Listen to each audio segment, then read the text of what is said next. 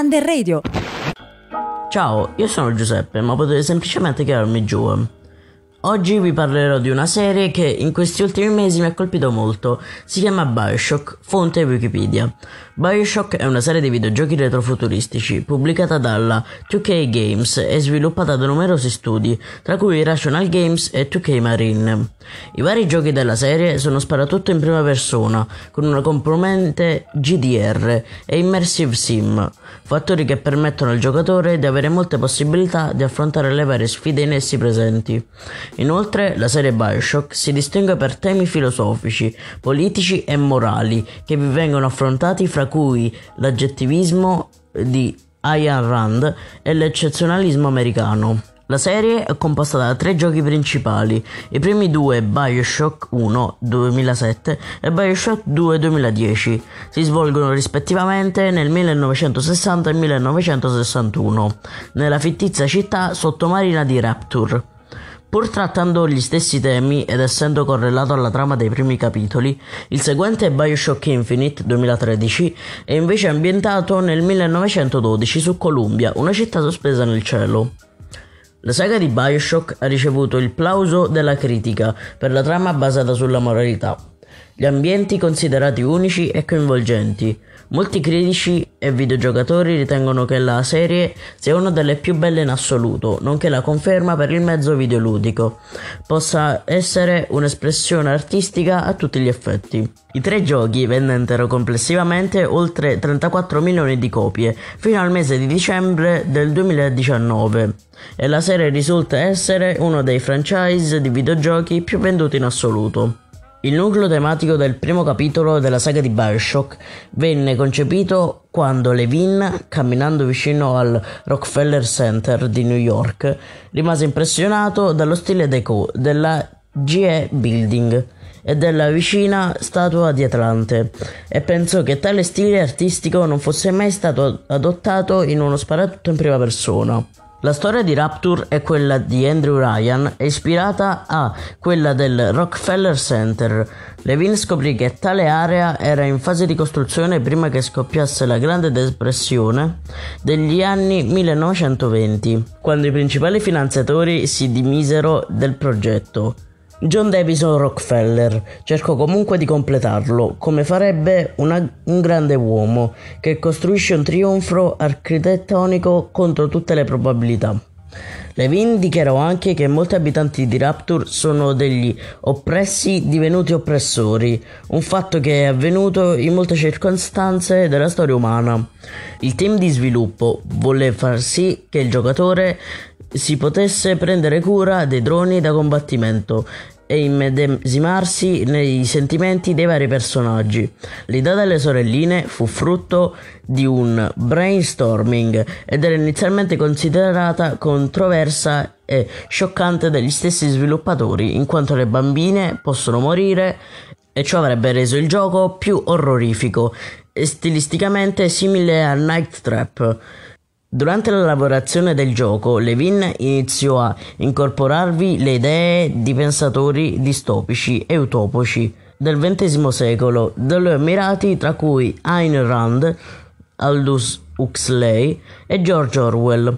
Il concetto di oggettivismo, formulato da Rand nel libro La rivolta di Atlante, secondo cui l'uomo dovrebbe essere guidato dall'egoismo e non dall'altruismo, ispirò il carattere di Andrew Ryan, la società di Rapture e la possibilità data al giocatore di risparmiare o uccidere le sorelline per assorbirne l'Adam, caratteristica che sostituisce una parte fondamentale del gioco. Inoltre la 2K Games e Levin decisero di scartare la possibilità di permettere al videogiocatore di attaccare le sorelline, cosa che avrebbe scatenato un combattimento con i Big Daddy che le proteggono, in quanto non accettavano l'idea di creare un videogioco in cui si viene puniti per, fa- per aver fatto la cosa giusta e decisero pertanto di rendere invulnerabili le bambine fino a quando il loro protettore sarebbe stato sconfitto.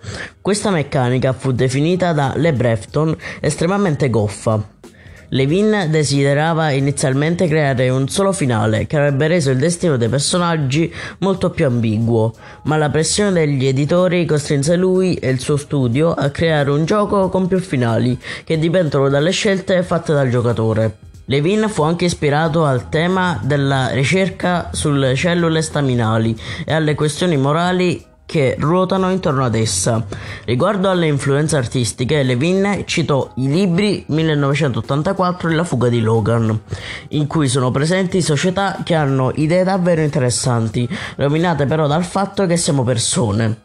Il controllo mentale di Fontaine su Jack venne proposta da Lebreton, che si ispirò al film Va e uccidi. Questa caratteristica costringe il giocatore a non esplorare determinati ambienti al posto del sistema a porte bloccate, oltre le quali non si può andare. Il team decise anche che il protagonista sarebbe stato manipolato grazie a una frase per far sì che essa non rivelasse troppo facilmente agli occhi del giocatore la vera identità di Atlas. Levin propose Would You Kinley per cortesia nell'adattamento in italiano del gioco. Bioshock 2. A differenza del primo Bioshock che si focalizza maggiormente su tematiche come l'oggettivismo, Bioshock 2 si concentra sul utilitarismo e il collettivismo.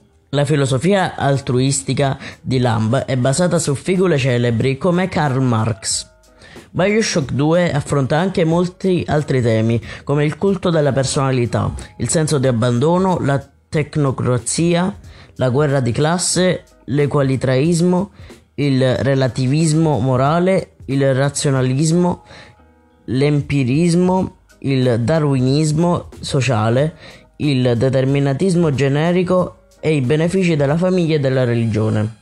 Il professor Ryan Lizzardi associò il tema del conflitto fra individualismo e collettivismo su cui ruota Bioshock 2 a quello del maccartismo del movimento hippie che nel 1968, anno in cui si svolge la vicenda del gioco, erano al centro di grande attenzione, secondo Lizzardi.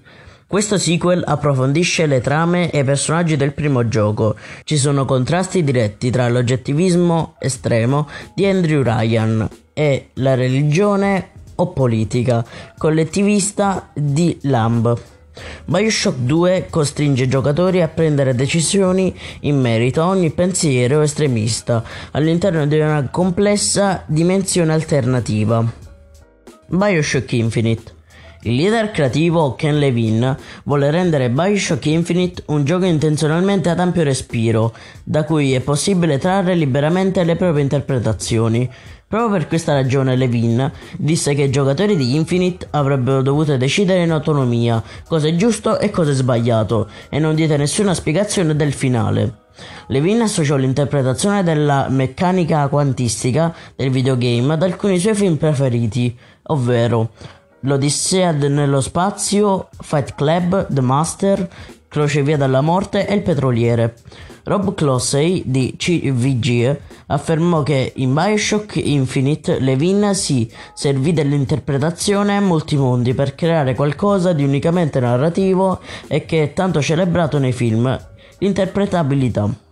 Sebbene il gioco sia stato acclamato da recensioni per il mondo in cui affronta il tema del razzismo e molti sostengono che Columbia simboleggi una società estremamente razzista, Levin insistette sul fatto che Columbia fosse in realtà un riflesso di come erano i rapporti razziali negli Stati Uniti nel 1912 il direttore creativo dichiarò che diverse figure americane storiche, fra cui i padri fondatori Abraham Lincoln e Theodore Roosevelt, erano persone del loro tempo, ovvero grandi uomini che tuttavia avevano credenze razziste a causa del contesto culturale in cui erano cresciuti.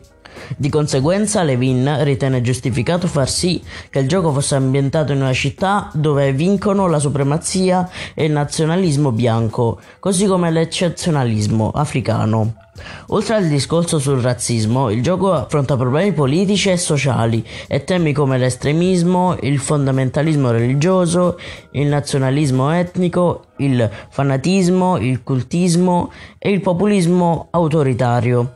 I due fratelli Lutes paventano le basi sul discorso sulle costanti e variabili matematiche che caratterizza Infinite. In una scena all'inizio del gioco, i due personaggi chiedono a Booker di lanciare una moneta. Quando Booker dichiara che è uscito testa, i due asseriscono che lo stesso risultato è già uscito 121 volte. Ciò lascia intuire che gli altri che gli stessi Lutes abbiano reclutato Booker in altre 121 realtà alternative, dal momento che il lancio della moneta sia una costante presente in ogni universo. Il risultato del lancio è destinato a essere sempre lo stesso.